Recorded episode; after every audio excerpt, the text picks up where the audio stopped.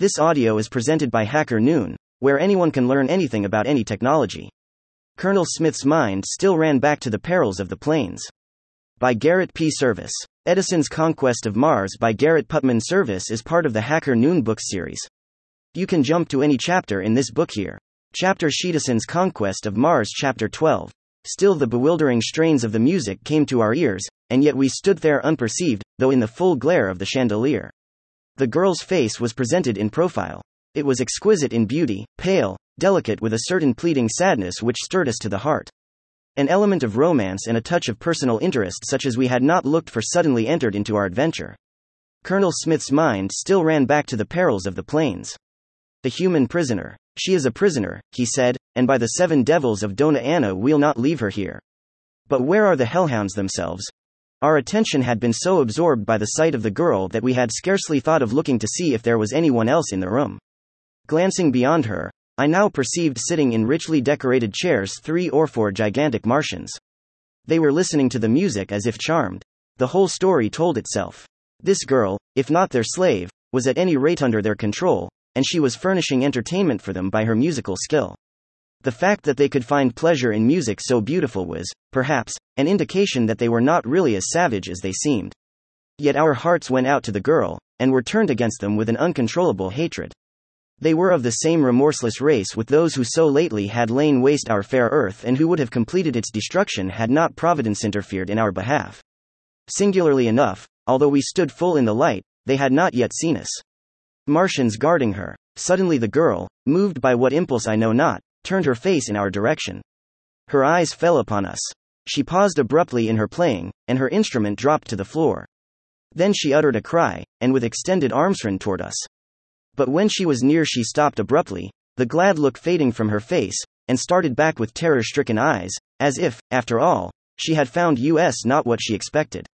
Then for an instant she looked more intently at us, her countenance cleared once more, and, overcome by some strange emotion, her eyes filled with tears, and, drawing a little nearer, she stretched forth her hands to us appealingly. Meanwhile the Martians had started to their feet. They looked down upon us in astonishment. We were like pygmies to them. Like little gnomes which had sprung out of the ground at their feet. One of the giants seized some kind of a weapon and started forward with a threatening gesture. The girl appeals to us. The girl sprang to my side and grasped my arm with a cry of fear. This seemed to throw the Martian into a sudden frenzy, and he raised his arms to strike. But the disintegrator was in my hand. My rage was equal to his.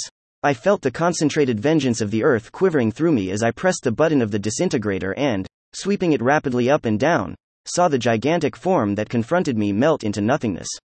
There were three other giants in the room, and they had been on the point of following up the attack of their comrade. But when he disappeared from before their eyes, they paused, staring in amazement at the place where, but a moment before, he had stood, but where now only the metal weapon he had wielded lay on the floor. At first they started back, and seemed on the point of fleeing. Then, with a second glance, perceiving again how small and insignificant we were, all three together advanced upon us. The girl sank trembling on her knees. In the meantime I had readjusted my disintegrator for another discharge, and Colonel Smith stood by me with the light of battle upon his face. "Sweep the discharge across the three," I exclaimed. "Otherwise there will be one left and before we can fire again he will crush us. The Martians are killed." The whir of the two instruments sounded simultaneously, and with a quick, horizontal motion we swept the lines of force around in such a manner that all three of the Martians were caught by the vibratory streams and actually cut into. Long gaps were opened in the wall of the room behind them, where the destroying currents had passed, for with wrathful fierceness, we had run the vibrations through half a gamut on the index. The victory was ours. There were no other enemies, that we could see, in the house. Yet at any moment others might make their appearance, and what more we did must be done quickly. The girl evidently was as much amazed as the Martians had been by the effects which we had produced. Still she was not terrified, and continued to cling to us to glance beseechingly into our faces, expressing in her every look and gesture the fact that she knew we were of her own race. But clearly she could not speak our tongue, for the words she uttered were unintelligible. Colonel Smith, whose long experience in Indian warfare had made him intensely practical, did not lose his military instincts, even in the midst of events so strange. "It occurs to me," he said, "that we have got a chance at the enemy's supplies. Suppose we begin foraging right here. Let's see if this girl can't show us the commissary department." He immediately began to make signs to the girl to indicate that he was hungry. The girl understands us. A look of comprehension flitted over her features, and, seizing our hands, shelled us into an adjoining apartment and pointed to a number of metallic boxes. One of these she opened, taking out of it a kind of cake, which she placed between her teeth, breaking off a very small portion and then handing it to us, motioning that we should eat, but at the same time showing us that we ought to take only a small quantity. "Thank God. It's compressed food," said Colonel Smith. "I thought these Martians with their wonderful civilization would be up to that. And it's mighty lucky for us, because, without overburdening ourselves, if we can find one or two more caches like this we shall be able to reprovision the entire fleet. But we must get reinforcements before we can take possession of the fodder."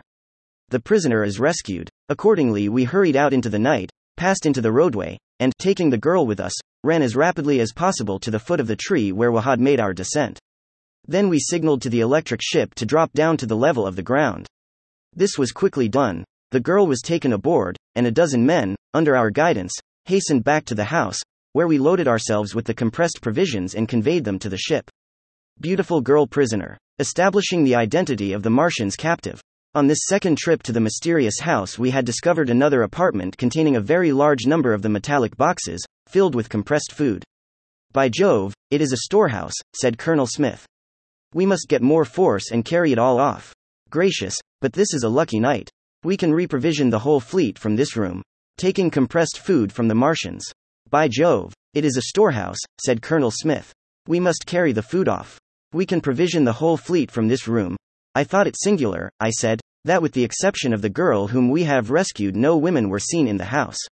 Evidently the lights over yonder indicate the location of a considerable town, and it is quite probable that this building, without windows, and so strongly constructed, is the common storehouse, where the provisions for the town are kept.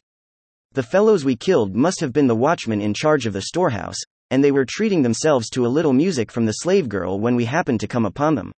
A new food supply. With the utmost haste several of the other electrical ships, waiting above the cloud curtain, were summoned to descend, and, with more than a hundred men, we returned to the building, and this time almost entirely exhausted its stores, each man carrying as much as he could stagger under. Fortunately our proceedings had been conducted without much noise, and the storehouse being situated at a considerable distance from other buildings, none of the Martians, except those who would never tell the story, had known of our arrival or of our doings on the planet. "Now, we'll return and surprise Edison with the news," said Colonel Smith.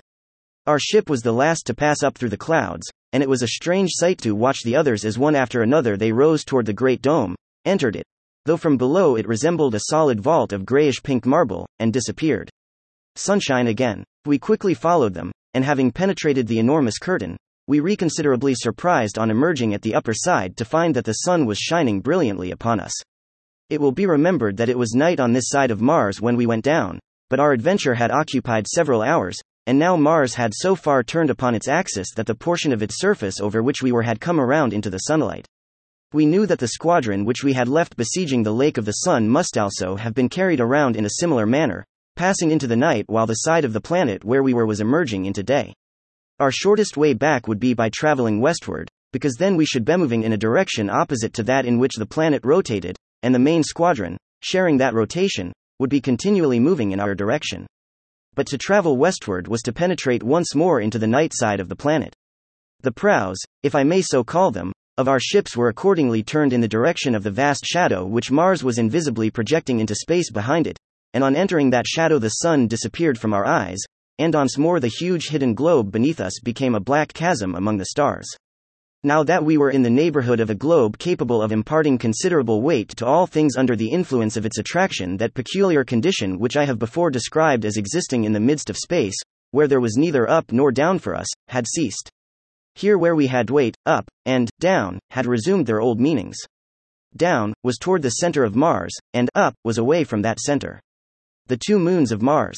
Standing on the deck, and looking overhead as we swiftly plowed our smooth way at a great height through the now imperceptible atmosphere of the planet, I saw the two moons of Mars meeting in the sky exactly above us. Before our arrival at Mars, there had been considerable discussion among the learned men as to the advisability of touching at one of their moons, and when the discovery was made that our provisions were nearly exhausted, it had been suggested that the Martian satellites might furnish us with an additional supply. But it had appeared a sufficient reply to this suggestion that the moons of Mars are both insignificant bodies, not much larger than the asteroid we had fallen in with, and that there could not possibly be any form of vegetation or other edible products upon them. This view having prevailed, we had ceased to take an interest in the satellites, further than to regard them as objects of great curiosity on account of their motions. The nearer of these moons, Phobos, is only three thousand seven hundred miles from the surface of Mars, and we watched it traveling around the planet three times in the course of every day. The more distant one, Deimos, twelve thousand five hundred miles away, required considerably more than one day to make its circuit. It now happened that the two had come into conjunction, as I have said, just over our heads, and, throwing myself down on my back on the deck of the electrical ship, for a long time I watched the race between the two satellites, until Phobos, rapidly gaining upon the other, had left its rival far behind. Suddenly Colonel Smith, who took very little interest in these astronomical curiosities, touched me, and pointing ahead, said, "There they are." Rejoining the fleet, I looked, and sure enough there were the signal lights of the principal squadron, and as we gazed we occasionally saw, darting up from the vast cloud mass beneath, an electric bayonet, fiercely thrust into the sky, which showed that the siege was still actively going on, and that the Martians were jabbing away at their invisible enemies outside the curtain. In a short time the two fleets had joined, and Colonel Smith and I immediately transferred ourselves to the flagship. "Well, what have you done?" asked Mister Edison, while others crowded around with eager attention. "If we have not captured their provision train," said Colonel Smith, "we have it on something just about as good. We have foraged on the country, and have collected a supply that I reckon will last this fleet for at least a month." "What's that? What's that?" "It's just what I say," and Colonel Smith brought out of his pocket one of the square cakes of compressed food.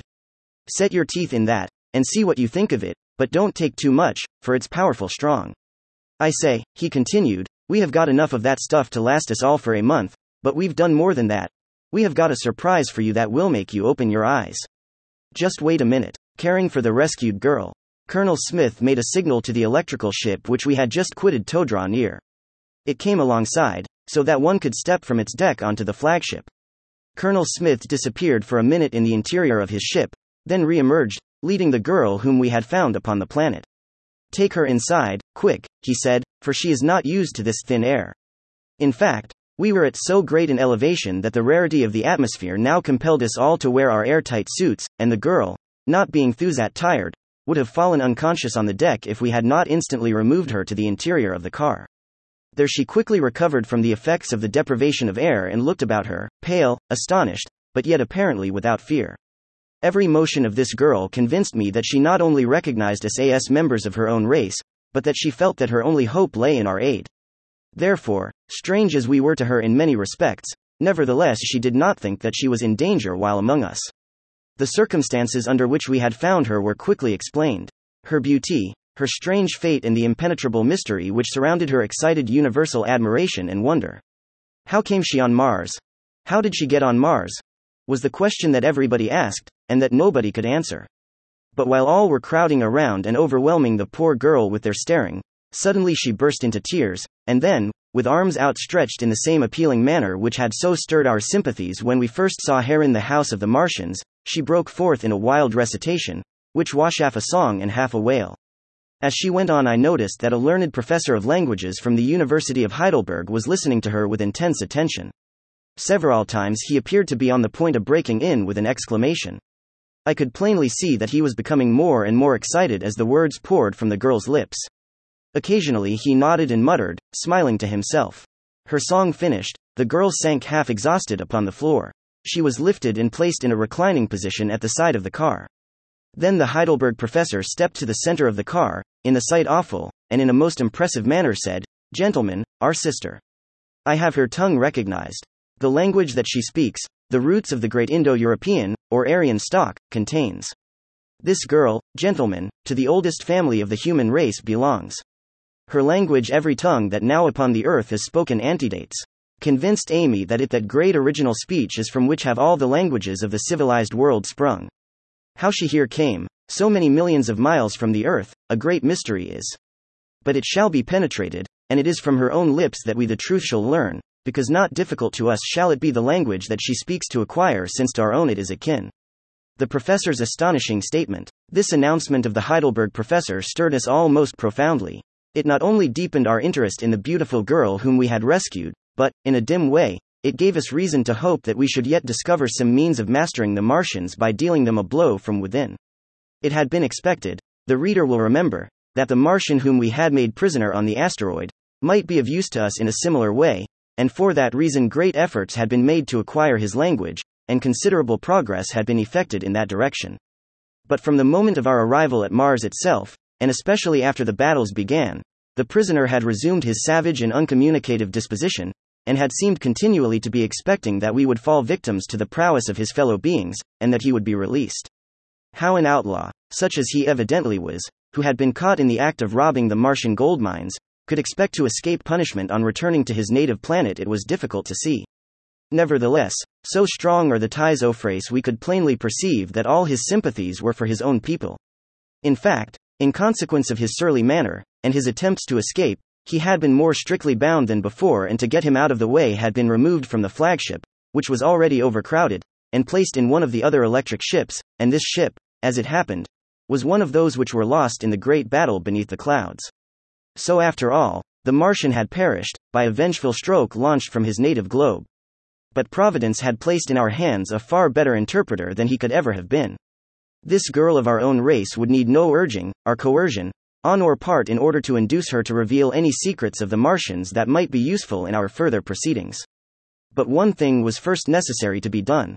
We must learn to talk with her, learning her language. But for the discovery of the store of provisions, it would have been impossible for us to spare the time needed to acquire the language of the girl. But now that we had been saved from the danger of starvation, we could prolong the siege for several weeks, employing the intervening time to the best advantage. The terrible disaster which we had suffered in the great battle above the Lake of the Sun, wherein we had lost nearly a third of our entire force, had been quite sufficient to convince us that our only hope of victory lay in dealing the Martians some paralyzing stroke that at one blow would deprive them of the power of resistance. A victory that cost us the loss of a single ship would be too early purchased now. How to deal that blow, and first of all, how to discover the means of dealing it, were at present the uppermost problems in our minds. The only hope for us lay in the girl. If, as there was every reason to believe, she was familiar with the ways and secrets of the Martians, then she might be able to direct our efforts in such a manner as to render them effective. "We can spare two weeks for this," said Mister Edison. "Can you fellows of many tongues learn to talk with the girl in that time?" "We'll try it," said several.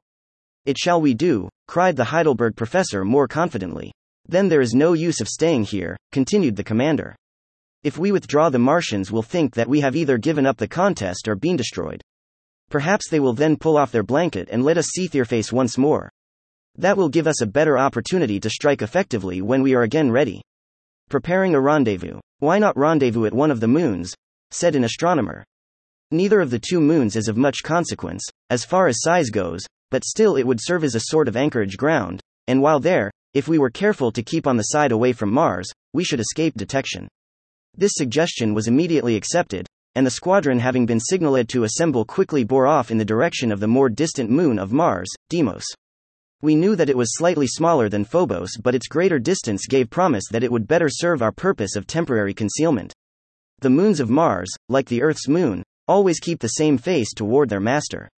By hiding behind Deimos, we should escape the prying eyes of the Martians, even when they employed telescopes, and thus be able to remain comparatively close at hand, ready to pounce down upon them again after we had obtained, as we now had good hope of doing, information that would make us masters of the situation. About Hacker Noon book series, we bring you the most important technical, scientific, and insightful public domain books. This book is part of the public domain. Garrett Putnam Serviss, two thousand six. Edison's Conquest of Mars. Urbana, Illinois. Project Gutenberg. Retrieved October twenty twenty-two. H T T P S colon slash slash www dot gutenberg dot org cache epub nineteen thousand one hundred forty-one P G nineteen thousand one hundred forty-one images. H T M L. This ebook is for the use of anyone anywhere at no cost and with almost no restrictions whatsoever.